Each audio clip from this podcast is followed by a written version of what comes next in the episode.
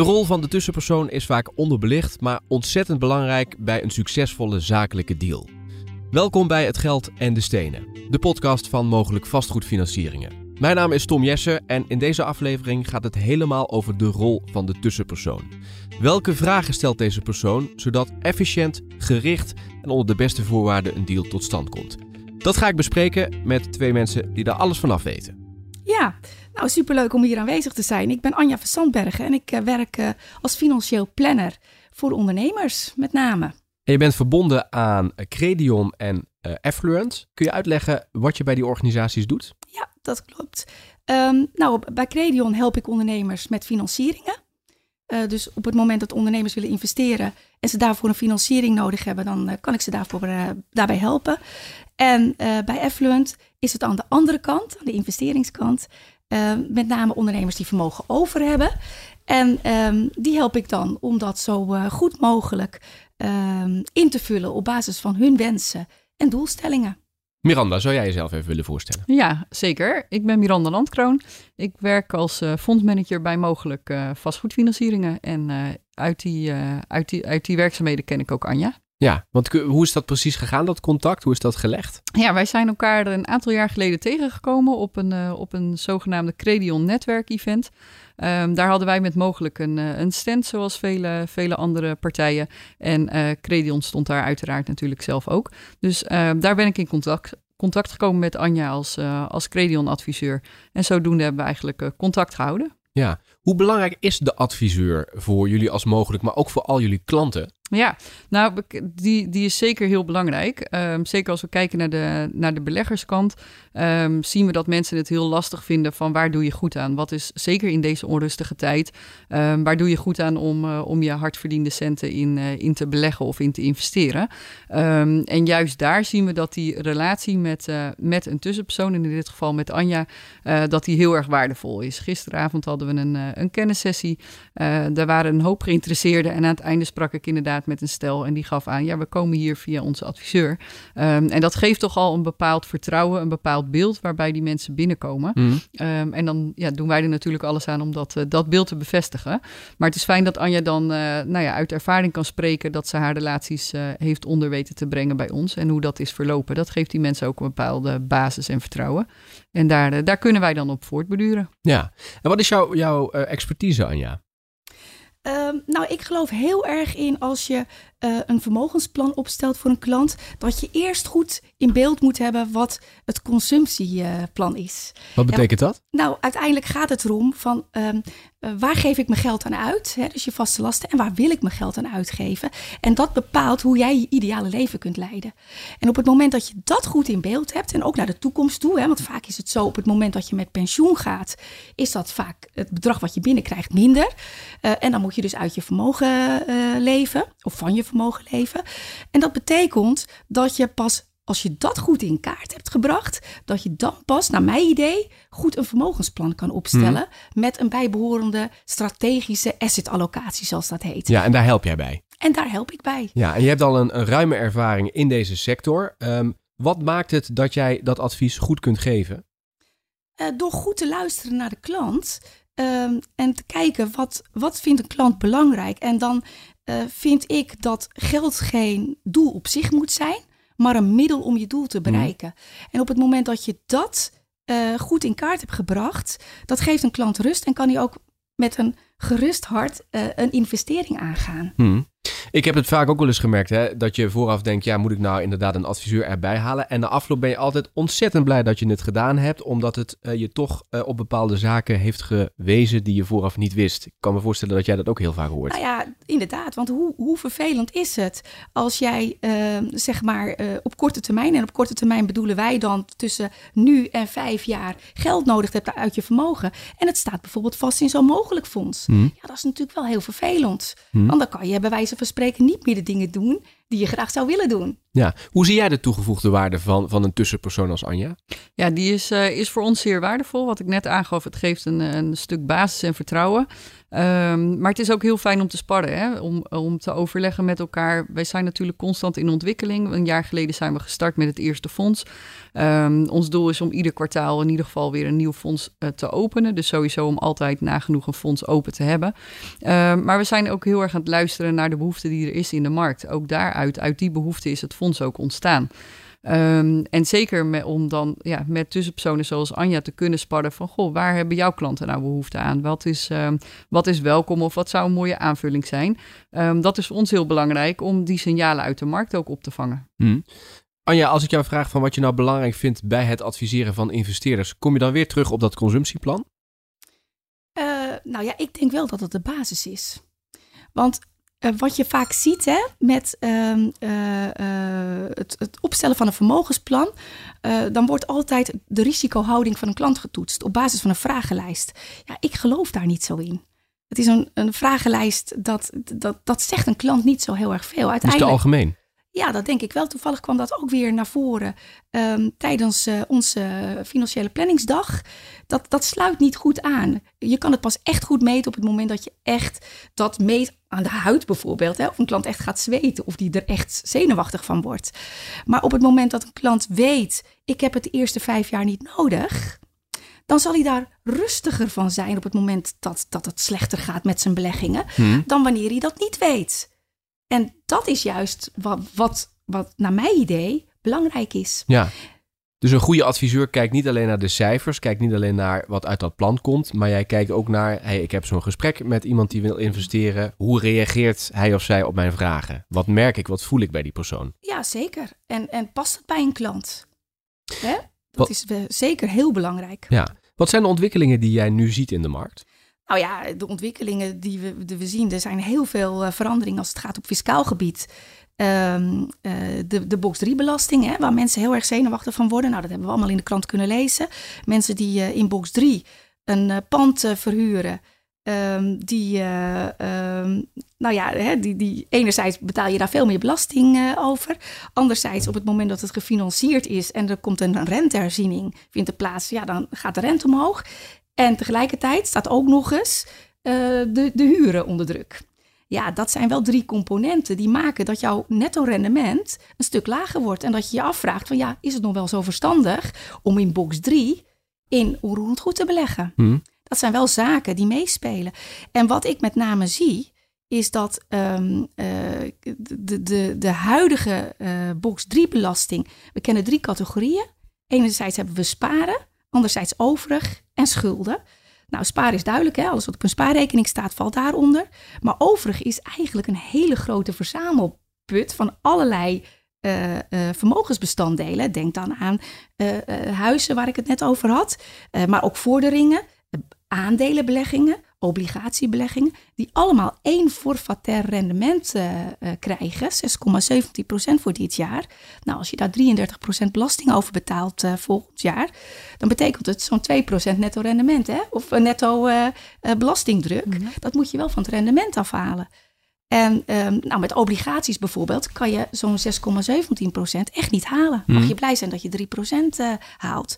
Dus ja, dan is zo'n uh, dan zijn alternatieven die op de markt komen natuurlijk heel erg interessant. Dus die volgen wij als affluent adviseur nauwkeurig. Hmm. En dat maakt dat het uh, hypothekenfonds van mogelijk op dit moment gewoon heel erg interessant is. Dus het gaat om die defensieve beleggingen.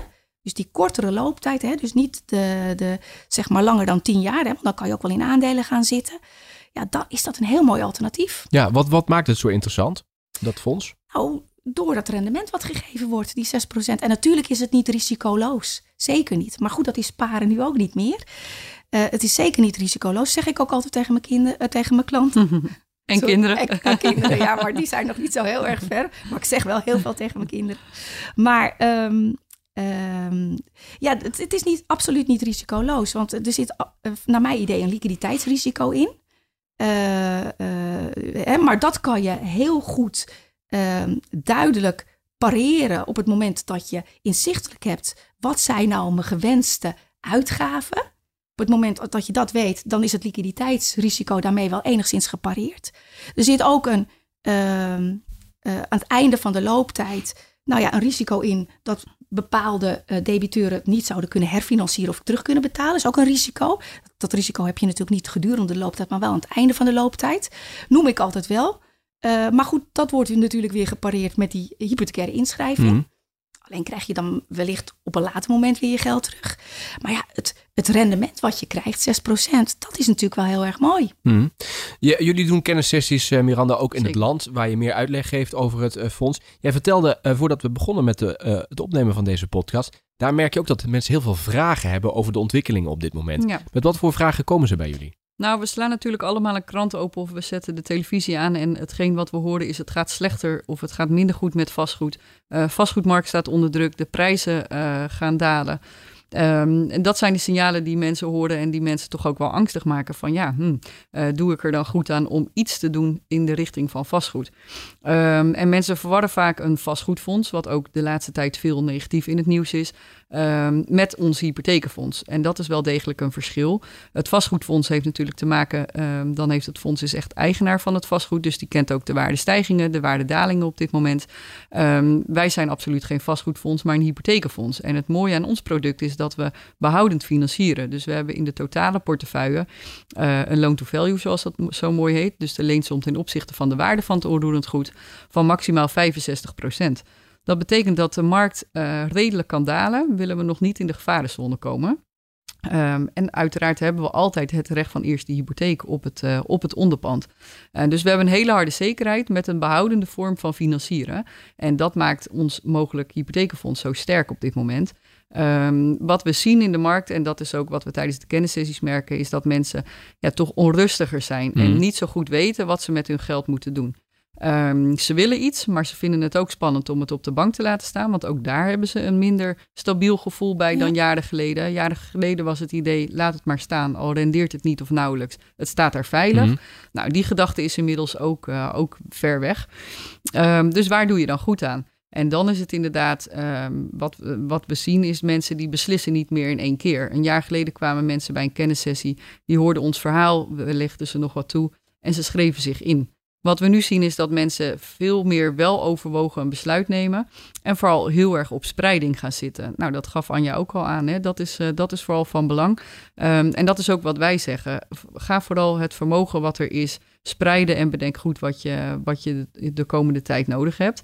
En in het hypothekenfonds stap je in met een minimale inleg van 100.000 euro. Um, maar dat betekent dat je ook met 100.000 euro kan deelnemen in een gespreide portefeuille. Um, en dat is natuurlijk heel uniek, want mocht er iets met een object aan de hand zijn, uh, dan is dat maar een klein deel van, jou, van jouw inleg. Um, dus zal je rendement niet gelijk zwaar onder druk komen te staan. Mm En dat maakt wel ons product nu uh, sterk in de markt. Precies, en hoe zit dat dan met die spreiding binnen dat fonds? Ja, binnen dat fonds is, uh, we stellen een fonds open met een, met een einddatum. Je kunt je voorstellen dat we, dat we dus van, vanaf dag 1 willen, willen aangeven wanneer we het fonds sluiten. Dat eh, deelnemer 1 ook weet van hey, wanneer gaat het fonds dicht en wanneer ga ik, uh, gaat mijn geld renderen. Um, op het moment dat het fonds gesloten is, gaan wij dus een gespreide vastgoedportefeuille samenstellen of de hypotheken voor het vastgoed samenstellen. Um, en dat is afhankelijk. In die tussentijd dat we het fonds aan het vullen zijn, zijn we natuurlijk aan het voorsorteren op het vullen van die, uh, van die fondsportefeuille. Maar je kunt je voorstellen dat het ook afhankelijk is van de inleg die er is. Recent hebben we een fonds gesloten met bijna 30 miljoen. Dan kunnen we financieringen verstrekken van 2,5, 3 miljoen per object. Um, sluiten we een fonds met 10 of 15 miljoen, is dat nog steeds een fantastisch mooi fonds en kunnen we die goed vullen. Uh, maar gaan we geen financieringen per object doen van rond de 3 miljoen. Hè? Want dan is het risico op één object te groot. Dus we willen vooral veel spreiding in in de portefeuille. Dus dat betekent dat we na sluiting van het fonds acht weken de tijd hebben om het, uh, om het totale fonds te vullen en te laten passeren bij de notaris. Mm. Anja, voor wie is, want ik hoor dus eigenlijk spreiding binnen het fonds, maar ook sowieso als je kijkt naar je totaalvermogen, ook spreiding. Eigenlijk is dat de basisregel. Hè? Zeker. Dus iemand die maar max een ton te besteden heeft, daarvoor is dit niet interessant, dit fonds. Mag ik die conclusie trekken of is dat onjuist? Ja, nou, dat, dat, ja, dat is misschien iets te zwart-wit. Maar kijk wel goed naar je uh, consumptieuitgaven. want dat, dat is belangrijk. Want op het moment dat je inderdaad je volledige vermogen daar hebt in zitten. En, en er gebeurt wat, je raakt arbeidsongeschikt. Of er komt iemand te overlijden. Mhm. Waardoor je inkomen eh, zeg maar wegvalt. Of een gedeelte daarvan wegvalt. Ja, dan heb je een probleem. Mhm. Het grote voordeel van dit fonds vind ik ook. En dat, dat vinden mijn klanten ook. Dat je eh, per maand geld eh, uitgekeerd krijgt. Precies. En dat, dat, dat maakt wel, dat, dat, dat, dat is natuurlijk wel weer heel erg prettig. Ondanks dat klanten het niet nodig hebben, vinden ze dat prettig. Dat voelt gewoon goed, zeg maar. Ehm, maar ja, dus het is niet zwart-wit om te zeggen het is eh, niet goed of het is wel goed. Maar kijk, ik zou met name zeggen, kijk goed naar je persoonlijke Ja. situatie en wat zijn je risico's. Maar als ik je dan vraag, voor wie is dit nou interessant, dit fonds? Welk profiel komt er dan uit? Ja, dan denk ik toch de mensen die eh, vermogen hebben, die het nu op een spaarrekening hebben staan, wat nog steeds niet veel oplevert. Ehm, En wat ook niet zonder risico is dus, Wat, hebben we gehoord. absoluut, hè? wat ook niet zonder risico is. Zeker als je meer dan 100.000 euro per belastingplichtige bij een bank hebt staan. Dus dat is absoluut niet zonder risico. Nou ja, kijk dan van wat zijn de alternatieven om meer rendement te maken. Want feitelijk, op het moment dat je het nu op je eh, spaarrekening hebt staan, ja, dan word je ingehaald door de inflatie. Hè, dus dan wordt je vermogen minder waard. En eh, op het moment dat je dat niet wil, ja, dan moet je echt naar alternatief op zoek. En daar is dit fonds uitermate geschikt voor. Ja, ik ben nog even benieuwd naar hoe jij werkt. Hè. Wanneer ehm, komt mogelijk nou voor ehm, jou en jouw klanten in beeld? Nou, dat is niet zozeer mogelijk zelf. Het is meer het product wat ze nu op dit moment aanbieden, wat heel erg interessant is ehm, voor eh, de klanten die op zoek zijn naar defensieve beleggingsoplossingen. Dus voor de korte looptijd. Ja, dan, dan is dit gewoon een heel mooi fonds. En daar denk ik niet eh, alleen over. Ook mijn collega's eh, binnen Affluent denken daar zo over. Ehm, en dat, eh, dat bespreken we. Dus we houden goed de markt in de gaten. Van Mhm. wat wordt er te koop aangeboden? Mogelijk is een betrouwbare partij. Wat ik heb zowel ervaringen aan zowel de, de financieringskant als de investeringskant. Ja, dus dan geef ik ook met een gerust hart de naam door aan de klant. Ja. En dat vind ik belangrijk. En het is een vorm van fondsbeleggen. Hoe kijk jij in zijn algemeenheid naar fondsbeleggen? Ja, dat vind ik ook best lastig, omdat eh, dat toch vaak buiten toezicht van AFM gebeurt. Eh, ik kan niet altijd zelf bepalen in hoeverre het risico is. En eh, wat, nou ja, wat Miranda net ook al zei, wat je vaak ziet in fondsbeleggen zijn toch de, de vastgoedbeleggingfondsen. ik vind het lastig om te bepalen hoe dat rendement is. Sommige klanten, bij mij komen ze daar niet zoveel mee aan, maar bij mijn collega's bijvoorbeeld wel. Dan bespreken we het wel plenair. Dat is nog weer het voordeel als je in een team werkt. Van, is dat, zou dat interessant kunnen zijn voor onze klanten? Ehm, ja, eh, wat je ook ziet, eh, dat ondernemers het fijn vinden om andere ondernemers te helpen aan de financieringskant. Eh, en dat, hè, dat ze daar geld beschikbaar voor stellen en dat ze het risico dan minder erg vinden. Dat is natuurlijk ook een, ja, dat kan ook een, gewoon een gevoel zijn. Mhm. Maar het gebeurt. Ik denk dat het goed is. En het fonds heeft altijd een, vaste looptijd, hè Miranda? Ja, klopt. We hebben nu het vierde fonds geopend en dat heeft een looptijd van vijf jaar. Eerdere fondsen hadden een looptijd van drie jaar of ook vijf jaar. Ehm, dus eigenlijk ook weer afhankelijk van de behoefte in de markt wordt er gekeken bij het openen van een nieuw fonds van nou, waar merken we dat de meeste vraag naar is. Mhm. Ehm, en op basis daar, mede daarvan wordt, het, wordt de looptijd vastgesteld. Precies, en je zei net al, we streven er nou om eigenlijk altijd een fonds open te hebben. Ja. Eh, als ik daar nou meer over wil weten, hoe kan ik dan in contact komen met Ja. jullie? Dat, dat kan heel eenvoudig eh, door naar onze website te gaan, www.mogelijk.nl. Ehm, daar heb je het kopje lenen en investeren. En bij investeren ga je eigenlijk, eh, zie je twee mogelijkheden. Of het mogelijk zakelijk hypotheekfonds of de één op één financiering. Ehm, op die site staan ook aangegeven wanneer onze kennissessies zijn. Wij organiseren eigenlijk voortdurend kennissessies waarin we eh plenair uitleggen hoe het fonds werkt. Eh, maar ook hoe de één op één financiering eh, werkt om daarin te investeren. En uiteraard kan dat natuurlijk ook eh, altijd in een persoonlijk gesprek. Ehm, dus neem vooral eh, gerust contact met ons op, telefonisch, via mail, via chat of welk kanaal dan ook. Ehm, en we zorgen ervoor dat we, dat we met elkaar een, eh, een afspraak plannen. Anja, kun jij eh, aangeven welke keuze de klanten die jij helpt uiteindelijk maken, ondanks alle vragen die ze hebben door de ontwikkelingen in de markt? Zie jij daar een trend in van uiteindelijk, als ze dus misschien met wat tussenstapjes hebben nagedacht, ja, dan gaan ze die kant op? Nee, dat is heel erg afhankelijk van de markt en van de fiscaliteit en van de wensen van de klant. Dus een trend ehm, kan je niet echt eh, goed zien. En daarom is het ook zo belangrijk om het gewoon eh, in beeld te brengen voor de klant. Mhm. Want je kan ook met je vermogen gewoon zelf aflossen op je hypotheek. Mhm. Ja. dat zou ook interessant kunnen zijn. Dat is ook iets waar, waar ik zeker naar kijk. Ja. En, en dat bedoel ik ook. Op het moment dat je dat helder hebt, dat, dat plaatje helder hebt, dan pas kan je goed een vermogensplan opstellen. Want dan pas weet je hoeveel uh, procent van je vermogen je uh, op je spaarrekening moet laten staan. Van 0 tot 5 jaar moet, zou je eigenlijk niet moeten beleggen. Van 5 tot 10 jaar defensieve oplossingen. En alles wat je langer dan 10 jaar niet nodig hebt, dat zou je uh, nou ja, naar de offensieve oplossingen kunnen gaan. En dan moet je denken aan aandelen. Hmm. Als ik jou nou vraag naar een, naar een tip, een advies. Uh, ja, het, consumptieplan hebben we al gehoord. Daar kun je over nadenken. Maar als je nou getriggerd bent door dit gesprek wat wij hier hebben. En je denkt, oh ja, ik val ook in die categorie. Wat zou je willen meegeven aan die mensen? Ja, kijk goed of het in jouw eigen situatie past. En dan is het denk ik een hele mooie manier om uh, meer rendement te maken op je vermogen. En uh, ja, uh, maar, maar het belangrijkste is wel, het moet wel bij je passen. Hmm. Dus uh, als je denkt van dit is wat voor mij, bewoon zo'n kennissessie bij. want dan krijg je er zelf gevoel bij. Ja, ja. En dan, ja, dat, dat vind ik wel belangrijk. Dat zeg ik ook tegen mijn klanten. Ga er gewoon naartoe.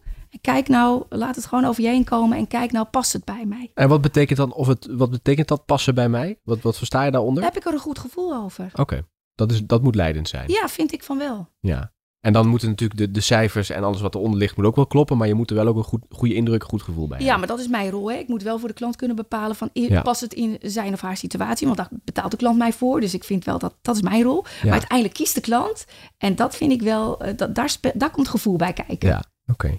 Uh, ik wil je ook de gelegenheid geven. Dus eigenlijk altijd een standaard laatste vraag. Wil je nog iets meegeven aan? Maar ik denk dat het hier ook wel waardevol is. Omdat je daarmee straks weer de rest van de dag ingaat na het beluisteren van deze podcast. Uh, welke tip of welk advies heb jij Miranda? Voor een investeerder bedoel je in dit geval? Nou ja, voor alle mensen die luisteren, ja. voor wie dit interessant kan nou, zijn. Nou, vooral inderdaad, uh, denk goed na in deze hectische tijd wat er, uh, wat er de komende jaren uh, voor wat je nu weet op je af gaat komen. Um, en maak inderdaad een weloverwogen keuze. En dat is ook wat we zien tijdens de, de sessies en de afspraken die we hebben.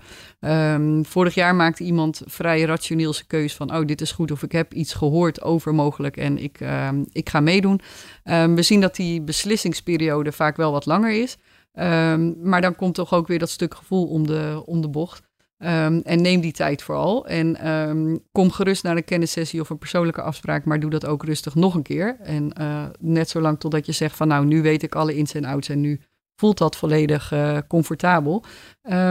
want het moet natuurlijk niet zo zijn dat je s'nachts wakker ligt van een keuze die je gemaakt hebt op het moment. Het zijn vaak toch mensen of een deel is uh, wat meer op leeftijd of is aan het afbouwen met, uh, met zijn of haar bedrijf.